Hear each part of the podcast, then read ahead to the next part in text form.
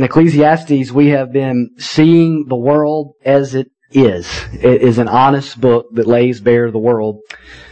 He uses the phrase many times in Ecclesiastes of living life under the sun. In other words, in a fallen world from this man, de- de- human depraved point of view, we see the brokenness of this world. It's a world filled with struggles, pain, a world filled with sin, a world filled with people chasing after empty promises, pursuing things as their God instead of pursuing God as their God. And in chapter 7, kind of the focus shifts a little bit and it gets to be very much on practical application, namely on how to live wisely in this world under the sun. We may need to be reminded this morning that Ecclesiastes is wisdom literature. So when you think of Job and Psalms and Proverbs, Song of Solomon, Ecclesiastes is right there, the wisdom literature of the Bible. So when we come to it, um, we need to know that what the author wants us to get from this book is how to live more wisely. And in this case, he's saying, hey, in a fallen and broken world, where life can feel meaningless and, and futile, disconnected from God, how are we to live? And chapter 7 intensely focuses on living wisely. One of the major themes of the chapter is simply, you'll see, especially in the first half, is some things are better than other things. uh, wisdom is better than folly. Wisdom is better than foolishness. Wisdom is better than sinfulness. And that's one of the major themes here of chapter 7 is he wants us to know that wisdom, the way of wisdom is better. Understanding God's ways and applying God's ways and God's rules and, and God's statutes and God's word and, and living according to the, the light of the word of God is a way better way to live than foolishness. In our current cultural climate, we could use some wisdom. We're in difficult times as a nation people made in the image of God, it seems like just dying. Way too soon, way too often. We've experienced it in our city and now in other places. There's a lot of rhetoric going around. Words many times are, are many in times like these when they probably should be fewer. We need to be the people who speak wisely when we speak to issues like this and the people who speak lovingly. Our neighbors are hurting. They're scared. They're fearful. Maybe you are this morning. Because when we look around us, our world's a hot mess. It just is. And we need truth this morning. We need love. Really, we, we need Jesus. And Jesus, the Bible tells us in the New Testament, is the personification of wisdom. That's why wisdom is a spiritual issue. Do you understand that? Sometimes we take books like Proverbs and we put them over here. Ecclesiastes, whatever, but Proverbs is what we tend to think of when we think of the wisdom literature. We tend to put it over here, and we tend to think spiritual stuff and put it over here. So over here you've got wisdom things, and you think about some of the Proverbs and how it talks about dealing with your money, or dealing with your job, or dealing with your neighbor, or dealing with your tongue. And over here you've got spiritual issues like salvation and sin and, and dealing with all these things. And we tend to kind of do this, and the Bible doesn't do that because in the Bible what we learn is that Jesus is the personification of wisdom, therefore wisdom is a spiritual issue. So sometimes you find somebody and it seems like their life's a wreck and they just can't seem to get things straight. You, you look at them and you think, well, they just keep making unwise choice after unwise choice. That's a spiritual issue. It's a sin issue. And so we need wisdom because God wants us to walk in wisdom and wisdom is a spiritual issue. Wisdom is a Jesus issue. And chapter 7 is to help us live wisely. He shares with us what's better. He focuses on wise living in light of it focuses on wisdom in the sense of wise living, in the sense of how we think about and relate to God, and how we look at and think about humanity in light of human depravity. Kind of some big chunks there that we're going to go through. And so we need wisdom. We need God. We need to be mindful of our own sinfulness and the broken world around us. And so this text is uh, important for us this morning. So what I'm going to do is I'm just, rather than just read the whole chapter at once because we can kind of forget what we've read, we're going to kind of read it chunk by chunk as we walk through the message together this morning because we are going to get through the whole chapter, Lord willing. So the first thing I want you to see is in this better, this idea that wisdom is better and we need to walk in wisdom. First thing we see here in verses, uh, in this first section here is that, is this idea of walking in wisdom toward, in our, our life, our life decisions, the way we conduct ourselves in life, wisdom toward life. Look at verses 1 through 4. A good name is better than precious ointment. In the day of death than the day of birth. It is better to go to the house of mourning than go to the house of feasting, for this is the end of all mankind, and the living will lay it to heart. Sorrow is better than laughter, for by sadness of face the heart is made glad. The heart of the wise is in the house of the mourning, but the heart of fools is in the house of mirth. So the first thing he's saying there about having wisdom towards life is that we need to take life seriously. We need to take life seriously. And he's saying you need to, you need to be able to learn from even something like death. You know, you begin in verse 1, a good name is better than precious ointment, and the day of death than the day of birth. What's he saying there? Well, remember, you get your name, you begin building your name and reputation. You get your name, but your reputation is really what he's aiming at here. You begin building that from birth, right? But it's not really finalized until you die. And up until that point, we can do all sort of things to build our reputation or ruin our reputation, but then, then at some point we finish the race. And here, I believe the, the, the aim is on the idea that just that, that there's such a value on your name and on your reputation and on finishing well, especially in Old Testament times, especially in their, in their culture at this particular time. A, precious ointment. I mean, these ointments were, were very valuable in those days. It was a status symbol to have things like this. He says, your good name's better than that. The Bible tells us in Proverbs, a good name is better than riches, better than silver, better than gold. And so, and, and we don't really finish building that name until the end of our life. But at the same time, he is beginning to focus us on thinking about the brevity of our lives as we see through verses 2 through 4. It says it's better to go to the house of mourning than the house of feasting.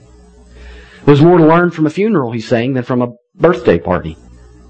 He says, Everyone's going to die and the living will take it to heart. The psalmist is praying, the psalmist prayed this way, teach us to number our days so that we may gain a heart of wisdom. And so you see throughout Ecclesiastes him calling us to do that.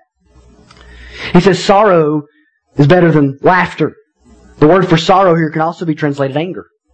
The idea is that life is not a joke. It's not, not that you're supposed to be sad all the time. That's not what he's getting at. He's, he's fighting against this idea of living life like a fool, who takes nothing seriously, who just kind of goes through life not really thinking deeply or seriously about anything, that laughs everything off, life's a joke to them. He's fighting against that, right? Jesus said, blessed are those who mourn, talking about mourning over our sin. And so there's a time and a place in life to mourn and to weep and, and, and to have sorrow and to have anger. There are times, right times, for those things. And it really summarizes the section there in verse 4. It says, the heart of the wise is in the house of mourning, but the heart of fools is in the house of mirth, which is joy and, and just sort of a, a, a celebratory time. The point is there's something to be learned in the difficult spots in life, even death. I've never went to a birthday party and walked away from it and thought, you know, that really got me thinking. That birthday party. Ever since that birthday party, I've just been thinking I'm going to do some things. I've never happened. Maybe it happened for you. But you'll leave funerals that way many times. There is something to be learned even in those times, these times. But he also wants us to be teachable. He wants us to learn from rebuke. Look at verses 5 and 6 with me. It is better for a man to hear the rebuke of the wise than to hear the song of fools. For as the crackling of thorns under a pot, so is the laughter of the fools. This also is vanity. People that take life seriously understand that sometimes we need to be rebuked. Everybody does. He's saying, I'd rather have a wise man give me hard words I need to hear than have a foolish man praise me all day. Imagine a young man goes out and begins to make some foolish decisions. It's not too hard to imagine, right? And there's one group of buddies that will gather around him wherever they might gather around, and he begins to tell them some of the foolish decisions he's making. There is a certain type of group that will high five him and say, it's about time you loosened up a little bit. And there's another person that'll pull him aside and say, you're acting like a fool. You need to repent. And will give him hard words. And he's saying, you know what, you know, you know who the true friend is? You know what you should long for? Is the person that will give you rebu- rebuke when you need rebuke. The person that will say hard things. Hard words help keep hearts soft. If we refuse to be willing to listen to hard words, our hearts will grow hard. And sometimes we all need hard words delivered in love and in wisdom. He says it's, it's the, you want to hear the rebuke from the wise, he says, not from the jerk, right? not from the bully. From, from the wise, he says, is who you want to hear this rebuke from. So we need to be teachable. We also need to be patient in life if we're going to live wisely. He says in verse 7, Surely oppression drives the wise into madness and a bribe corrupts the heart. Verses 8 and 9. Better is the end of a thing than its beginning. And the patient in spirit is better than the proud in spirit. Be not quick in your spirit to become angry. For anger lodges in the heart of fools. In verse 7 there, when he talks about oppression, it likely is talking about blackmail and bribery. That's a shortcut to getting things done in an unethical and sinful way. It's corruptive and it turns the wise, he says, mad. In verse 8, he kind of ties back to verse 1. He's pointing to the need for patience to see things through. It's not how you start, it's how you finish. A lack of patience is a sign of pride. The proud makes demands. They grow impatient. The patient wait on the Lord. The patient wait on others. Wise people are patient people. And then in verse 9, he continues this theme by warning against becoming angry quickly. There's a time and place for righteous anger, but we have to be careful because as people marred by sin, even our righteous anger can quickly turn into sinful anger. Hence the Bible says, do not let the sun go down on your wrath. Anger, he says, lodges in the heart of fools. In other words, it gets stuck there. The foolish person abides in anger and they become increasingly angry and ultimately become bitter. Maybe you know people like that. Have you ever met someone eat up with anger that's turned to bitterness? They let stuff that's happened decades ago continue to ruin their life. Right? Not because it has to in this situation, but because they just continue to live there. They continue to stay there. They won't let go of that. And they just continue to let the anger build. He says the anger lodges in the hearts of fools. Maybe we have anger we need to deal with this morning. Who's our anger aimed toward? Family. That happens a lot. Spouses, parents, children, children's towards parents, co-workers, neighbors, whoever it may be. He says, man, anger lodges in the heart of a fool. He wants us to be wise. Patient people aren't quick to get angry. The Bible says be slow to speak, slow to anger. The wrath, the anger, the wrath of man does not produce the righteousness of God in James, it tells us. We need to be a patient people, not quick to give up, not quick to take the shortcut, and not quick to get angry. Uh, we need to have a long fuse. We also need to learn to, to just simply value wisdom. Look at verses 10 through 12. Say not, why were the former days better than these? For it is not from wisdom that you ask this. Wisdom is good with an inheritance, an advantage to those who see the sun. For the protection of wisdom is like the protection of money. And the advantage of knowledge is that wisdom preserves the life of him who has it. In verse 10, he warns against living in the past. Why were the former days better? And asking that and living that way all the time. He's not saying you can't remember the past. He's not saying you shouldn't have fond memories. He can't saying you can't honor the past. He is saying you cannot live there and be wise. He says, why were the former days better than these? Don't ask that. It's not from wisdom that you ask that. Why? Because you have to live in today. If you don't live in today, you won't be prepared for tomorrow and for the future. And we get stuck in situations and we begin to live in the past if we're not careful. We begin to value one stage of life over another stage of life, but the kids aren't home anymore. You're at a different place in your marriage than you were back then. You don't have that job anymore. You don't make that much money anymore. Things aren't like they used to be. And you had problems in those days too. You just forgotten. We've glamorized things. We need to live in today.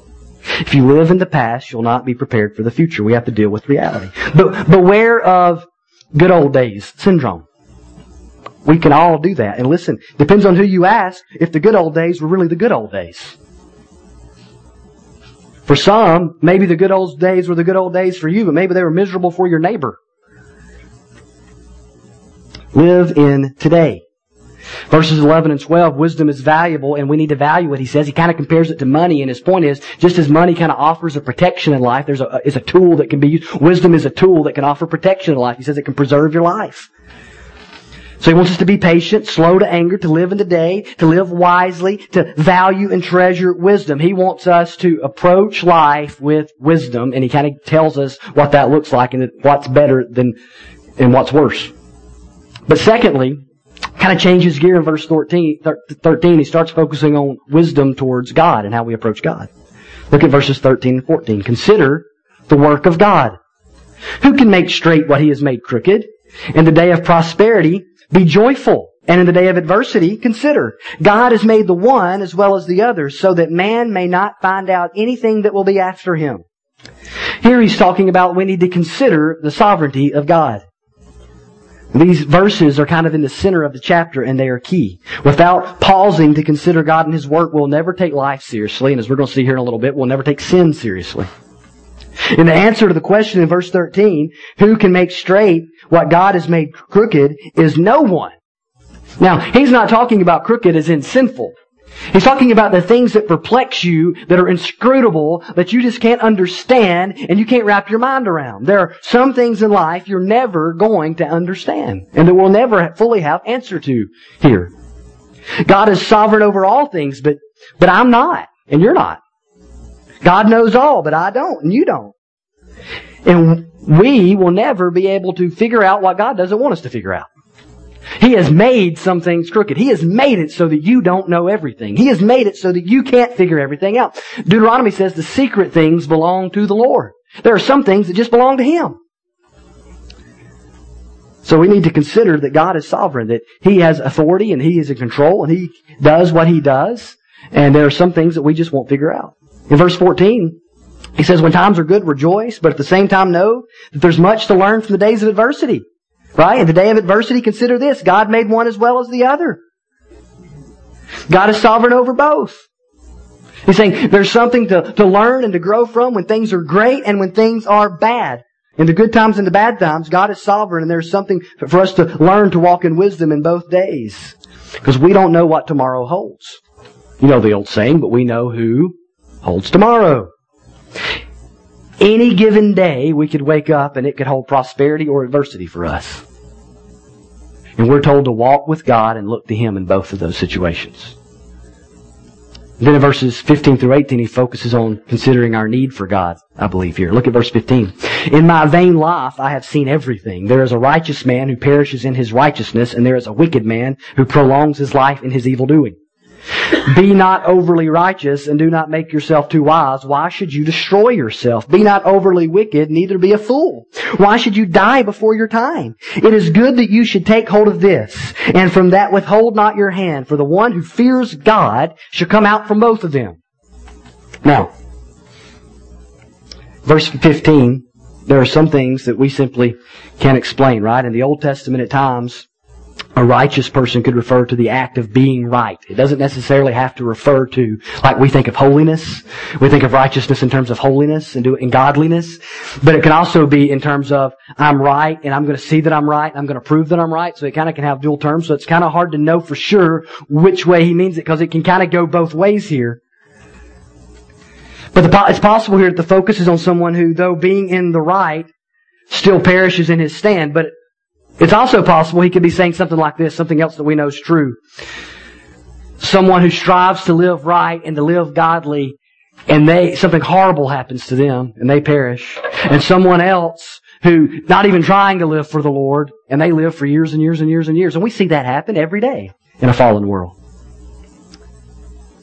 But in verses 16 and 17, we get a little confused because he says, do not be overly righteous. And we're like, well, so what does that mean? A little godliness will do you? It's like you know, that sounds like it sounds like the verse of American Christianity in some ways, but that's not what he's saying. That's not his point. The focus, once again, could be on the need to always be right, which fits with making yourself to be wise. You never gain by always having to be right and prove yourself right. At the same time, be careful not to throw off right from wrong, obviously. But it could be, and maybe more likely, that he's saying turning making the turning of, of religion and wisdom into a, a be all and end all. We've seen that in Ecclesiastes when he says, when you take money and you make it more than money, when you take your job and you make it more than your job, and here he could be saying, when you take righteousness and living righteously and living wisely and make it more than what it's supposed to be, and you turn it into an idol, and you become self-righteous, right? And it's about my righteousness now, and the fact that I'm righteous, and we know that as a Christian, our righteousness is supposed to be found in Christ. So he could be speaking against self-righteousness here, I believe. Iain Provan said it this way, those who pursue wisdom or righteousness for profit, you see that word used throughout Ecclesiastes, hoping to gain an edge over God and force his hand are no different in no different a position than those who pursue foolishness and wickedness. Both are guilty of hubris. Both are guilty of sin. So whether I live in lawlessness or whether I try to live in self-righteousness, kind of getting advantage over God so He has to do good things for me by the way I live, either way I live in sin. He's urging us towards humility before God. Whether it's admitting, admitting my wrongs or whether it is admitting my need for a righteousness that goes beyond my righteousness. He says you need to fear the Lord. He says that's the answer. Is we need to walk in the fear of God. That's the point. It's a hard text with a very simple point. Don't be so arrogant and wrapped up in your being right or your self-righteousness or your religious activities that you miss the point, which is to live in the fear of God, the worship, the adoration of God. He wants us to take God seriously.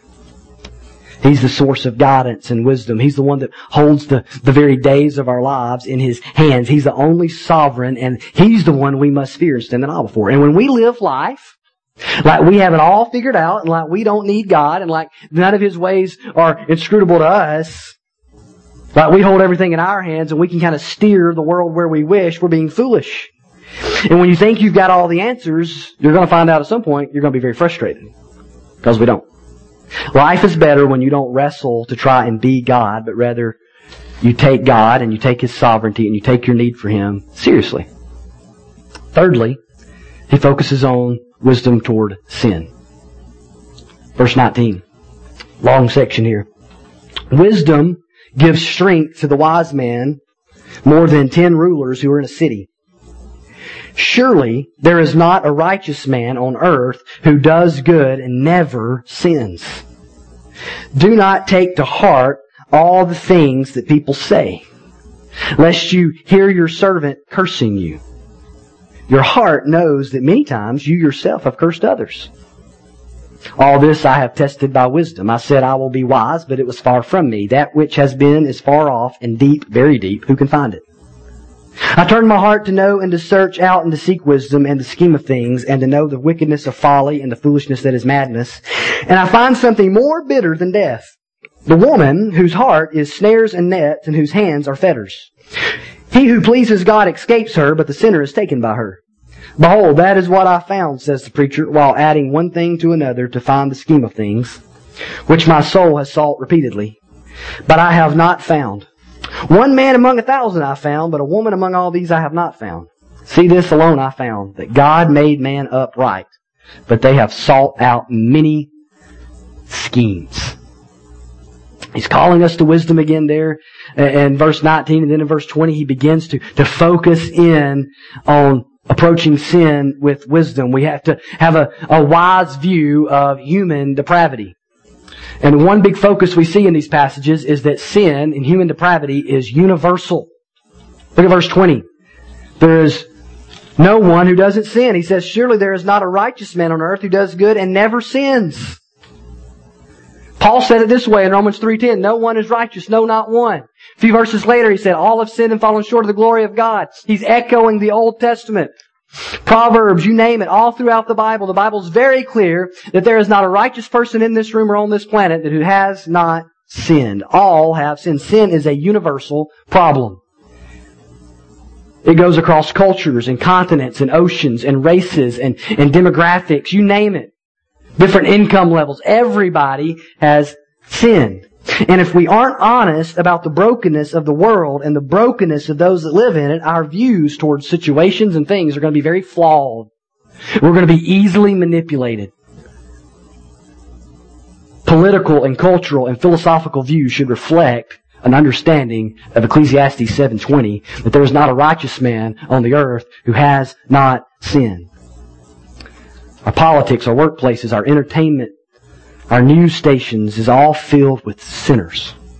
So we need to understand that. We're sinners. If we live blindly to the sin problem, we will not live wisely. Wise people acknowledge a broken world full of sinful people. Not that people are always 100% of the time being as worse as they could possibly be. Oh my goodness. Thankful for the common grace of God that we're not. Or the world really would be a mess but that we're all capable of so much sin. And we're all broken and flawed. Verses 26 through 28 is kind of a difficult text and kind of one that has probably been abused at times, but You have to remember when you read this, when he starts talking about the woman, right? The woman. Ooh, the woman. It's from a man's perspective. A woman would have written this differently. And let me explain. He's not pointing out that women are more sinful than men, first of all. Uh, D.A. Garrett, in his commentary, New American Commentary, explains this very well. So I want to read to you something he said about this. And he actually, I think, went on to write a whole book, or a whole, uh, excuse me, not a book, a whole um, uh, article on this passage. He says, quote, the portrait of a woman as a snare and a trap does not refer to a prostitute or a woman of folly as of Proverbs 9, 13 through 18. Instead, it refers to a domestic conflict between husband and wife as given from a man's perspective and based on Genesis 3.16. Quote, you will try to, this is his translation, trap your husband, but he will dominate you. In other words, because of sin, married life will be a war instead of a joy. Right? The marriage has been affected by the fall. You say, well, mine hasn't. You are a liar. it has been affected by the fall. When you got married to that wonderful person, you married a sinner. Right? And that's what he's acknowledging here is just the difficulty. And if it was Solomon writing it, boy, I'm sure he probably had numerous examples. But his point here is the fallen nature of man and how it's infected even the institution of marriage. So this passage is likely pointing back to the fall. Garrett actually points out that the Hebrew structure of the line in Genesis 3 eh, and, and the line here in 7, when you look at it in the Hebrew, it's parallel. And there's a lot of that in Ecclesiastes. He's always looking back to the fall. So it makes sense. Due to sin in the world, marriages have issues, and this has been the case since Adam and Eve. Instead of man and woman embracing the roles in the marriage in a loving way, many times they war with one another, trying to conquer one another, trying to win. And this author is expressing the male view of that, right? He even says, I found one man out of about a thousand that I can figure out, that I can understand, but I can't find a woman that I understand. That's what he's saying. A lady might say it this way, I found one woman among a thousand that I figured out, but I still can't figure out men. And he's speaking not to the women being more sinful than the men, but to the sinfulness of all and the difficulty of marriage due to our fallen nature.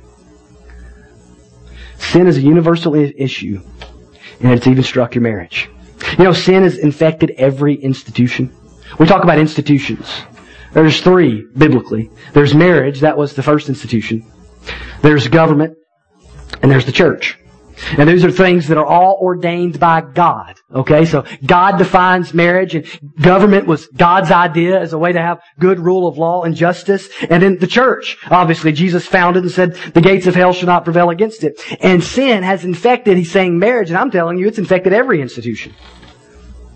We can look at the divorce rate and infidelity rate.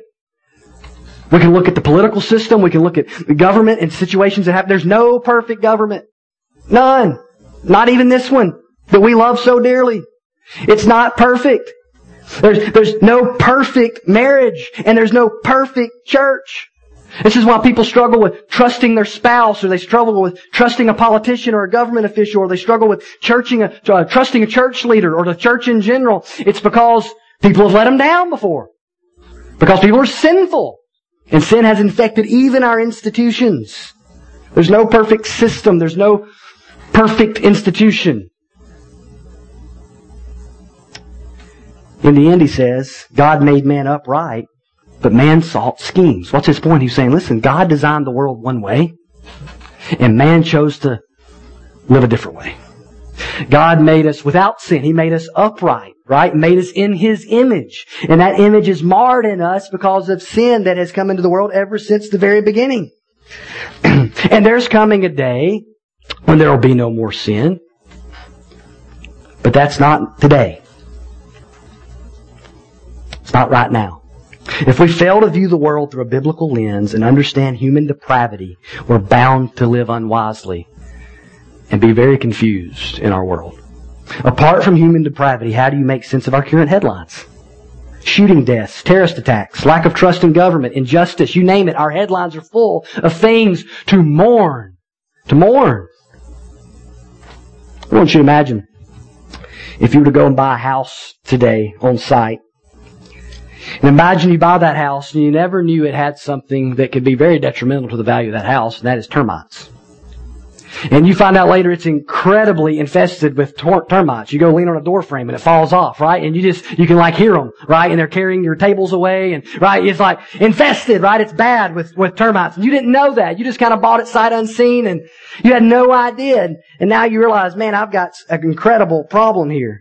Would you have done things differently if you had known of the termite infestation in that home? Surely.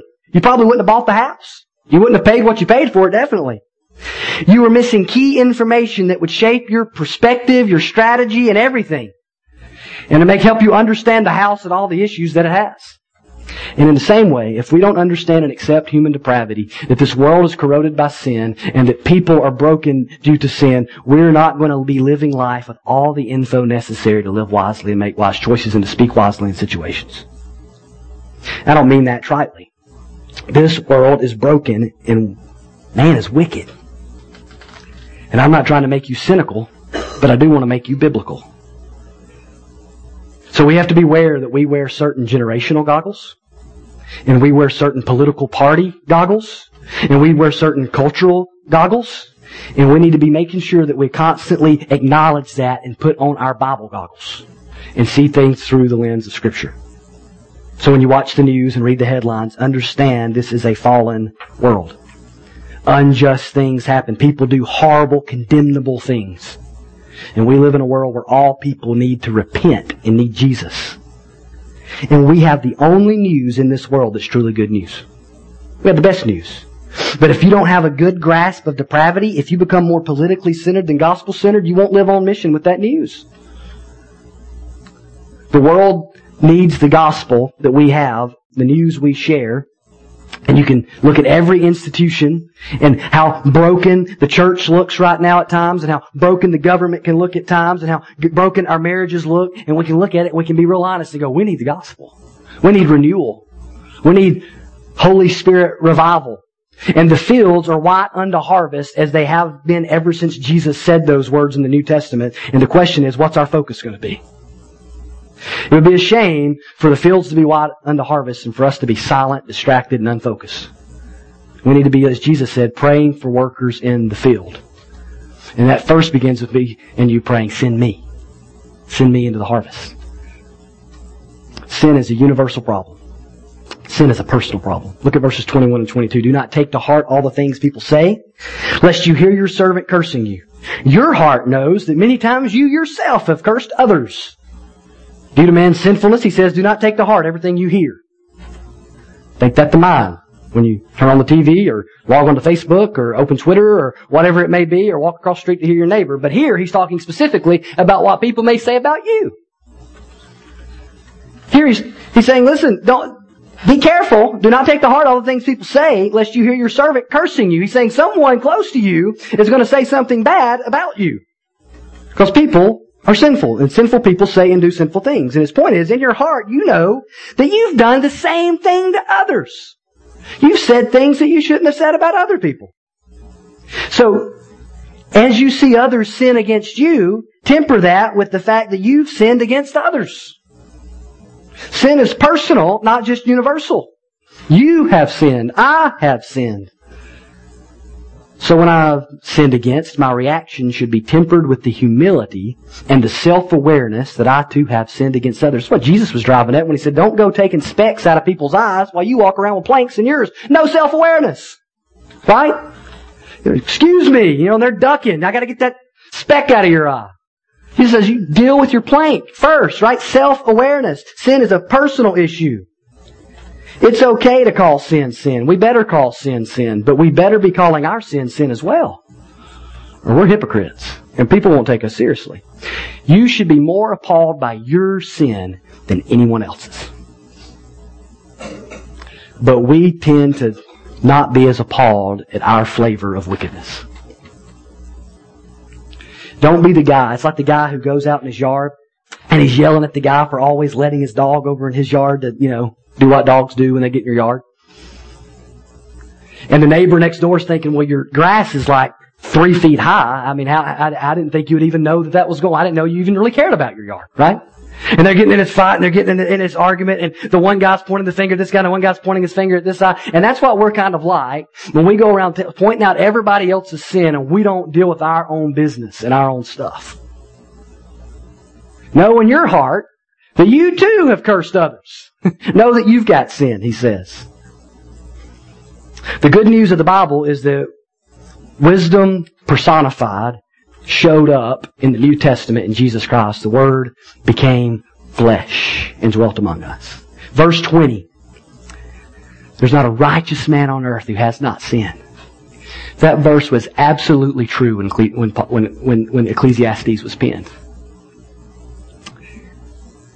And then came Jesus. And for the first time ever, there was a righteous man on earth who had not sinned and who still today has not sinned. There's only been one person to ever live sinlessly. And Jesus is the only person to do that. He's the only person to take sin so seriously and to walk so wisely that he never committed it. He's the only one to take God as seriously as we're supposed to. He's the only one to live life with perfect wisdom and to avoid an ounce of foolishness and folly. A better life begins with a better man, and that man is the Son of Man, the Son of God, Jesus Christ. Wisdom begins there. Better begins with Jesus. Maybe today you need to start taking life seriously and God seriously and sin seriously. Maybe it's time you took Jesus seriously. Maybe your life is riddled with foolishness. And maybe it's because it's still riddled and enslaved to sin.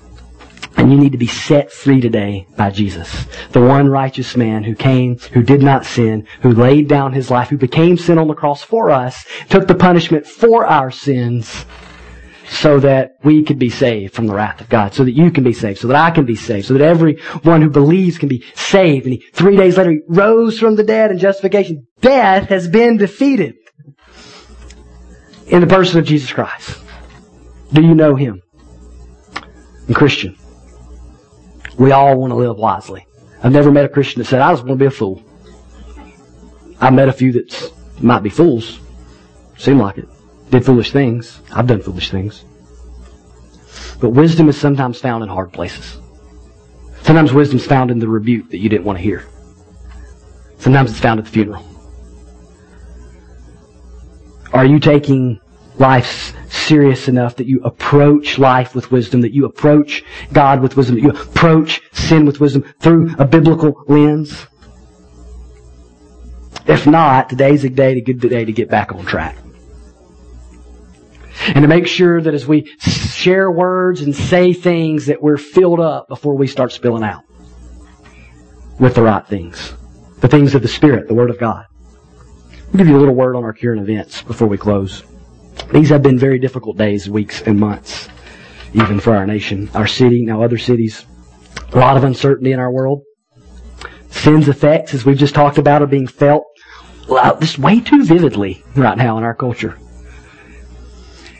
And we've got to be, as the church, our role is to be the voice of wisdom, to be salt.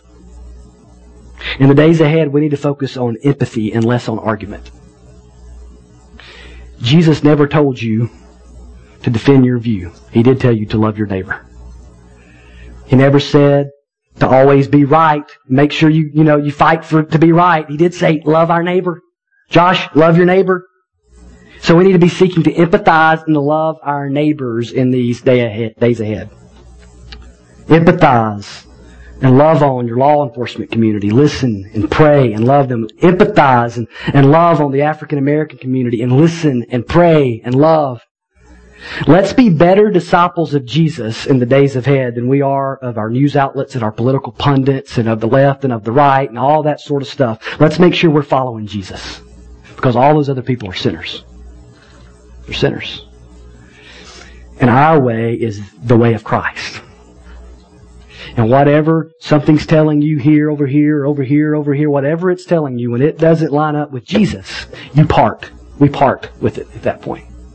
It's not my job to try to line up with whatever cultural narrative I grew up with or whatever I've been sold on a news radio station or a TV station or to see things through a lens of whoever wants to paint for me. It's my job to go the way of Christ. And Christ says, love your neighbor.